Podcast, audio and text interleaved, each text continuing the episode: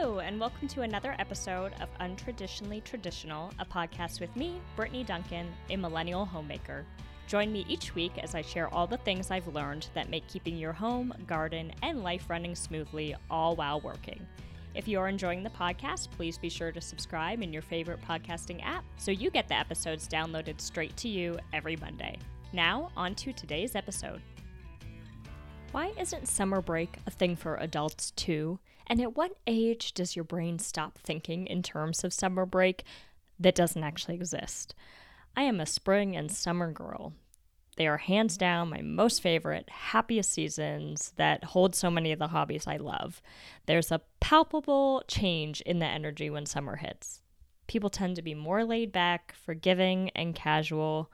Unfortunately, oftentimes this casualness with our routines and summer activities can turn into our homes and lives looking and feeling a little sloppy. It takes twice as much effort, in my opinion, to stay the course during the summer. Some things get easier. Cooking, for example, for us looks very different in the height of summer versus the middle of winter. In winter, I'm cooking my meals low and slow, adding layer and layer of flavor, Summer, on the other hand, relies much more on the ingredients shining for themselves rather than my skills as a home cook. I mean, you can put some citrus and fresh herbs on just about anything in the summer and it works. You can achieve an amazing meal by throwing some vegetables straight from your garden on the grill next to some sausages or salmon from the farmer's market. Dinners enter that 10 to 20 minute range instead of 1 to 3 hours of prep and cooking in the winter equally delicious, but very different. In that regard, many of us find that we gain time to our day, but we lose it to different areas. In the summer, lawns need to be cut, bushes trimmed, and if you are a gardener, well, it takes a lot of work to keep a garden running smoothly to produce its full capacity and stay orderly. In our house, it feels like we need to clean our house more often, and I attribute this to a few areas. One, we are in and out of the house much more frequently, and each time we bop out and in, we track in dirt. Enter more vacuuming and mopping. We open our windows, and with that, we get more fresh air, which zaps that winter staleness of our home, but we gain dust and pollen that lightly cover surfaces enter more dusting. Johnson and I are active people, and it's hot, and I'm not afraid to admit that I'm not a pretty unicorn princess. I do sweat, and therefore we need to be washing our sheets more often than we do in the winter. I go through more clothes too. I've got my office outfit that I wear during the day working, and then I've got a walking and exercise outfit that when I take Sage out for exercise, and then for gardening, I've got long pants and shirts I wear that I don't mind getting dirty. There's just more laundry. And I'm sure if you've got kids or live near the water, you're drowning in damp swimsuits and too many beach towels. It just happens in the summer. There's there's more clothes, more laundry. In order to keep the train, and the train is your sanity in your house, running smoothly and on the tracks, you've got to figure out what tasks are crucial to keeping the train on the tracks. For us, it's maintaining our weekly cleaning schedule, throwing in extra vacuuming and dusting sessions when we have a spare 15 minutes, staying on top of laundry, and making sure we have fresh produce from the farmer's market and garden that can be made into meals in 30 minutes or less. Those areas, when prioritized, keep me sane. Plain and simple. Your areas may look differently depending on your routines and family structure. Each person has different things they are going to value that make a house feel like a home, and it's important to sit down as a family and figure out what those things are for each person. I know for Johnson, one of the things that he keeps up with religiously is the lawn. He does this because he knows if he misses a mowing session, that he's going to have to mow twice as much on the next session. It's harder work. Our weekly compost bin will be overflowing with grass clippings. It just is easier if he keeps up with it your kids might have things they really like that you do for them and other things that they don't care so much about. It's important for the structure of the day to know what those things are that are important. For me, I spend time with the Lord every morning.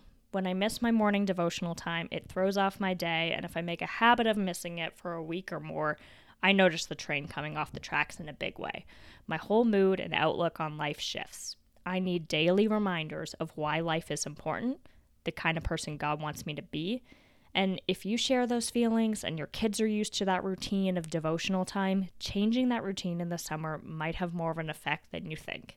Human beings in general operate better with structure and expectations. Most people like knowing what is coming down the line and what to expect for their day, their week, or their month. Of course, we can't predict everything, but if we maintain the important structures, we're setting ourselves up for success. You've got to separate the need to do's from the would be nice to do's. I've talked about priorities and their place in life on episode 4 Routines Give Me Freedom. Your life priorities don't change with summer break. That said, for a lot of us, summer is an opportunity to tackle projects and get stuff done that you might not do with kids in school or busy work schedules. I recommend sitting down and making two lists the need to do and would be nice to do lists.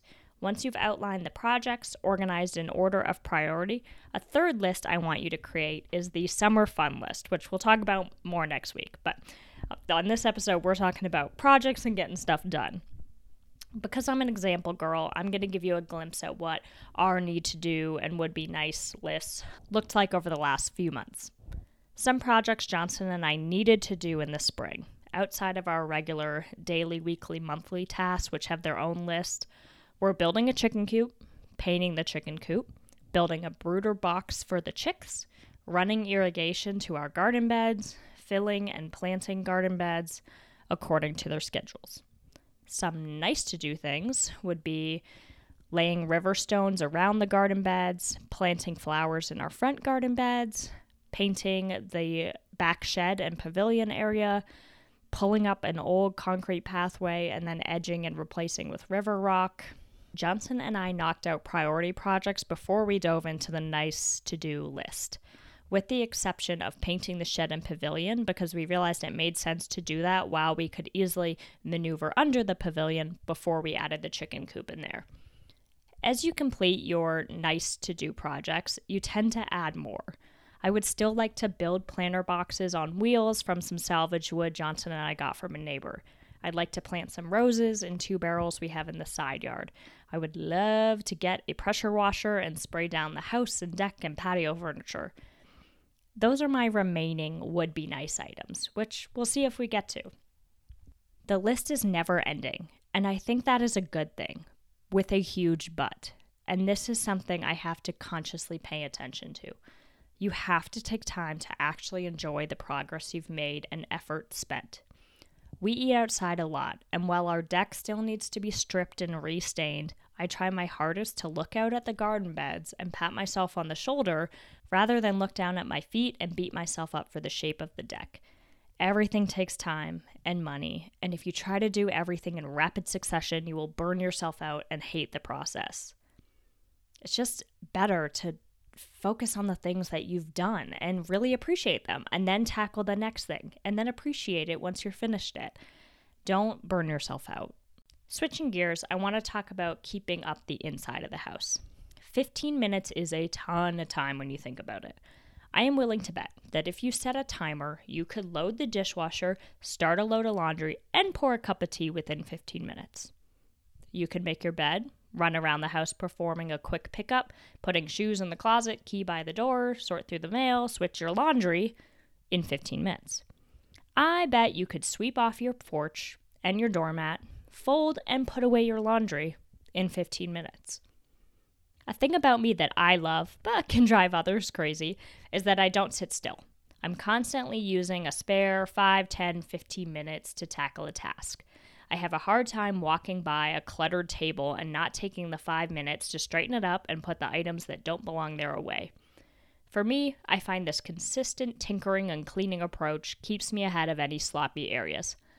Our house is pretty clean most of the time. Of course, we have lazy days where we'll leave dishes in the sink to tackle later, but it doesn't happen often because it's more enjoyable to keep up with the home than to have to dig yourself out from under it later. Almost everything in the home is a choose your hard scenario. Skip washing dishes after the meal and have to scrub twice as hard to remove the food hours later. Don't switch your laundry over when it's done and have to wash it again to try and remove the musty smell that it got from sitting in the washer overnight. Or even worse, go to go to bed and realize that you did not switch your laundry over and that your sheets are still wet. Been there, done that, hate it. Skip weeding the garden when the weeds are small, and you'll spend a lot more energy trying to remove their root systems when they're well established. Don't change your HVAC filter, risk damaging your unit. If you keep on top of your to dos and work hard now, I promise you will work less hard than you would have to if you put these things off and kick the ball down the road for another day. Procrastination is the enemy of progress. Another quote that I love is procrastination is putting off what you really want for what you want right now. I've got it written on my desk and I have to remind myself of that.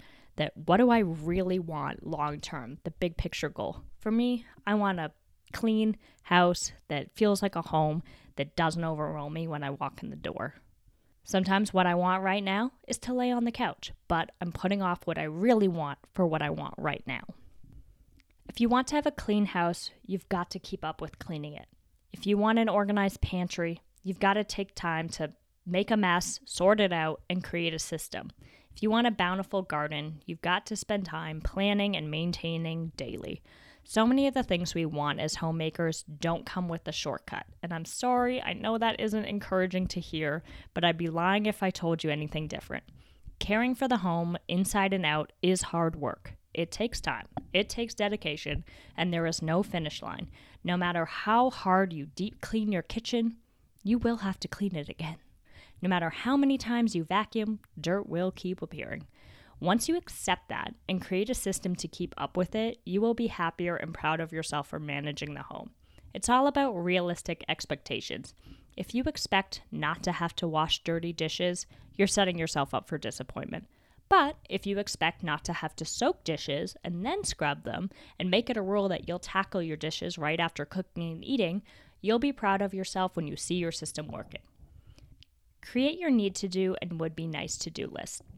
Figure out the priorities of the home for each family member and use your time wisely. Start setting a timer for 15 minutes and see how much you can get done before it goes off. Set realistic expectations for your time, energy, and wear and tear on the home. AKA, don't expect your clean kitchen to last through three meals a day for a week. You've got this, everyone. Here's to summer homes that are not sloppy, but that are well managed. Thank you for listening to this episode of Untraditionally Traditional.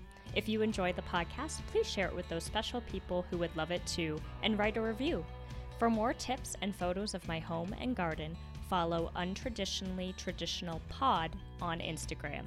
Until next week, let's continue to make our homes places of joy and service to ourselves and those we share them with.